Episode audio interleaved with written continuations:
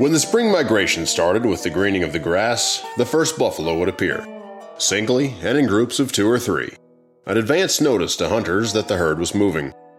The size of the groups increased and their numbers until finally, as far as the eye could see, the whole country was covered with them, moving slowly towards the south, grazing as they went. A hunter could stand on the ridge or other high spot, and the herd that first appeared to be a solid mass, but looking more closely, he saw the herd was divided into small groups 25 to 30 buffaloes spread loosely over an acre. They drifted along, thousands of them as far as the eye could see, and Hunter never ceased to be thrilled at the sight of them. Each spring, as grass growing weather moved northward with the sun, the buffalo herds followed to spend the summer in the Dakotas, Montana, and Canada. With the approach of snow to the northern plains, they turned south again to winter in the valleys of the Republican, the Smoky Hill, the Solomon, the Arkansas, Cimarron, Canadian, and the Brazos rivers. They were more valuable to the hide hunters from September to March than in any other season, for they had come into their heavy winter coats. The buffalo grazed on succulent buffalo grass.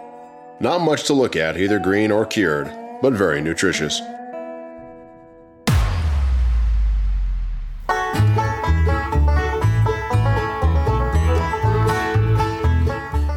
We begin our story in early June of 1872.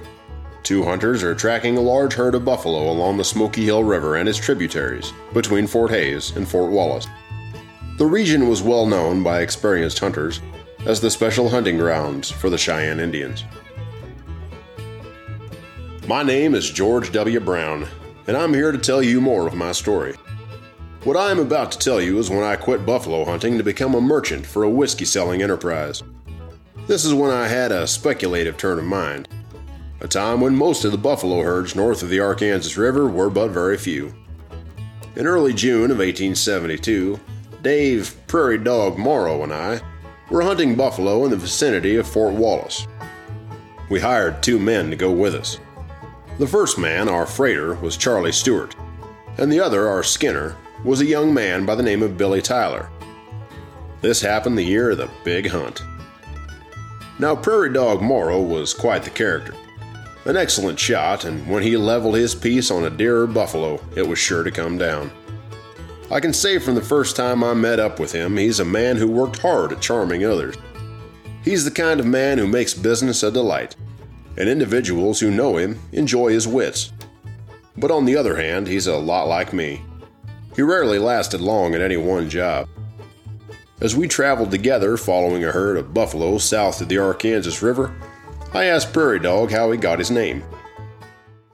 Well, my friend, he replied with a great deal of laughter, some say it's because I became so fond of a pair of prairie dogs. Well, it's true, he said. He pulled his horse alongside of mine, scratching his back on one hand while holding his reins with the other. One day I caught me two prairie dogs around Hays City and tamed those little fellers he said with a smile. I used to keep them in my pockets and go down to the rail station and greet passengers from the east. I would show them my little dogs and tell them how lovable they were to have as pets. To my surprise, one of the passengers offered me $5 for the pair. So that's how I got into the prairie dog business, as he snickered the last words under his breath. We continued traveling south, and during this time of silence, I began to think about Prairie Dog's story then a question came to my mind. Well, I asked, what do you mean by going into the prairie dog business? It was at the time we came to the Arkansas River.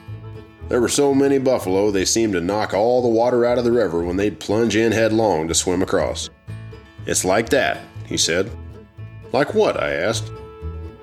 Like those buffalo down there on the river that are having a hard time crossing over to the other side he said as he pointed in the direction of the buffalo crossing the stream.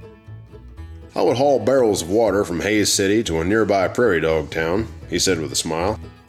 I'd find a crater and pour water down the hole. This would flush these critters out the other end. I'd just get at the end of the exit hole and grab them when they came out the other side. Like those buffalo, he said. Prairie Dog kicked his horse with both spurs to the hindquarters, riding down on the herd like a wild Indian screaming out, But we're going to kill these critters, as he opened up the first shot on the herd of buffalo crossing the river.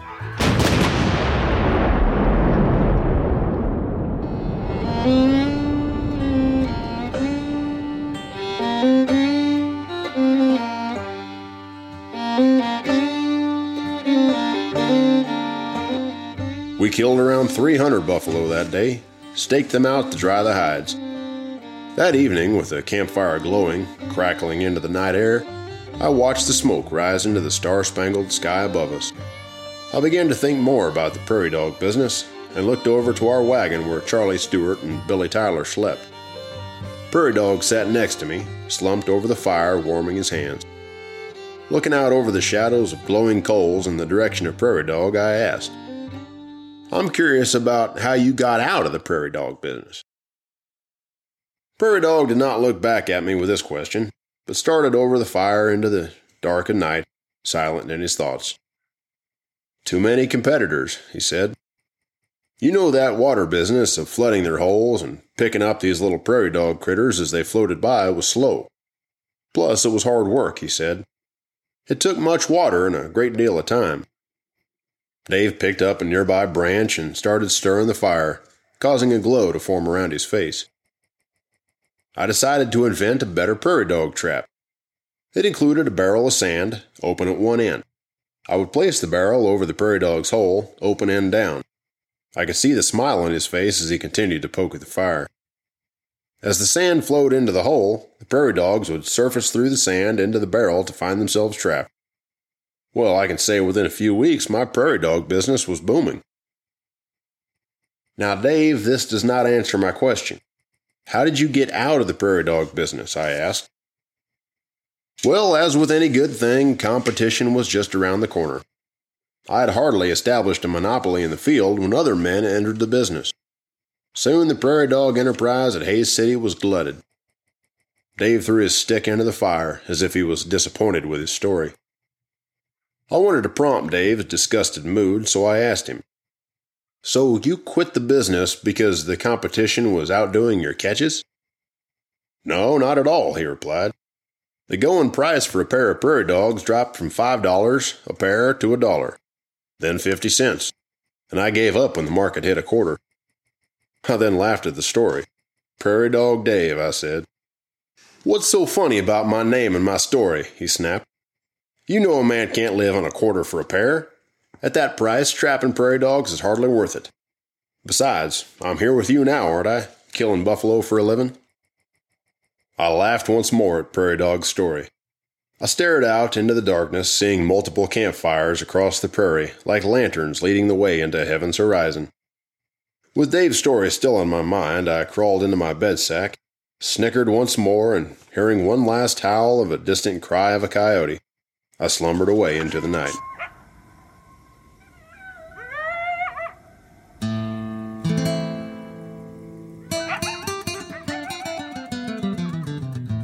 The next morning, the birds over my head swam against a flood of air like tiny ships. My eyes glazed into the sunlight, awakening me to the first sign of day. The sun in my eyes appeared like a mosaic of a hundred thousand jewels. I rubbed my eyes clear of the moisture, stood up with a hard stiffness running throughout my body, and stretched out into the sight of a desolate rocky hills, rolling out like a solid wave along the horizon. I looked over in the direction of the campsite where Prairie Dog had been sleeping. His bedroll was gone, and so was his horse. From a distance, I heard shots ring out from the valley just across the south side of the river. Mounting my horse, I told Billy Tyler and Charlie Stewart to keep the hide stretched before riding out onto the old Santa Fe freight road that ran up from the bottom of the river. I got up to where the stakes were laid out for a new railroad tracks just north of the Arkansas River and about five miles west of Fort Dodge. There I found a sturdy, dark haired man stacking hay. He stated his name was Thomas Nixon. He told me he had been in Nevada and was a former miner turned freighter. I was curious about this man Nixon. How'd you come to be in these parts? I asked. I'd been freighting along the Santa Fe Trail for some time when I heard the railroad was headed this way, Nixon said, as he threw a large bale of hay into his wagon. I've been out on this location for a few months, do odds and ends for the Army. Nixon stopped his work and pointed in the direction of a sod house. I built that sod house with my own hands, he said.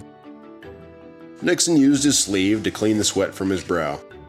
When I'm not hauling hay and shucking corn for the government, I operate a blacksmith shop on the side, he said.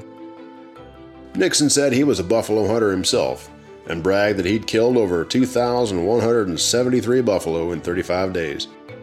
He told me he happened to be hunting buffalo on the south side of the river at the head of Rattlesnake Creek.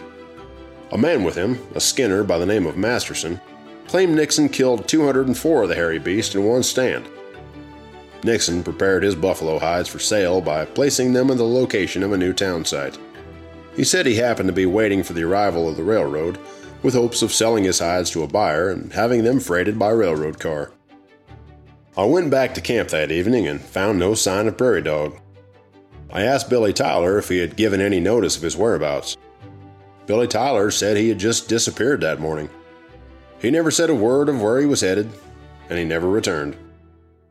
We camped out one more night on the edge of a high point on the prairie. The next morning, Billy, Charlie, and I loaded up our wagon with buffalo hides for the market.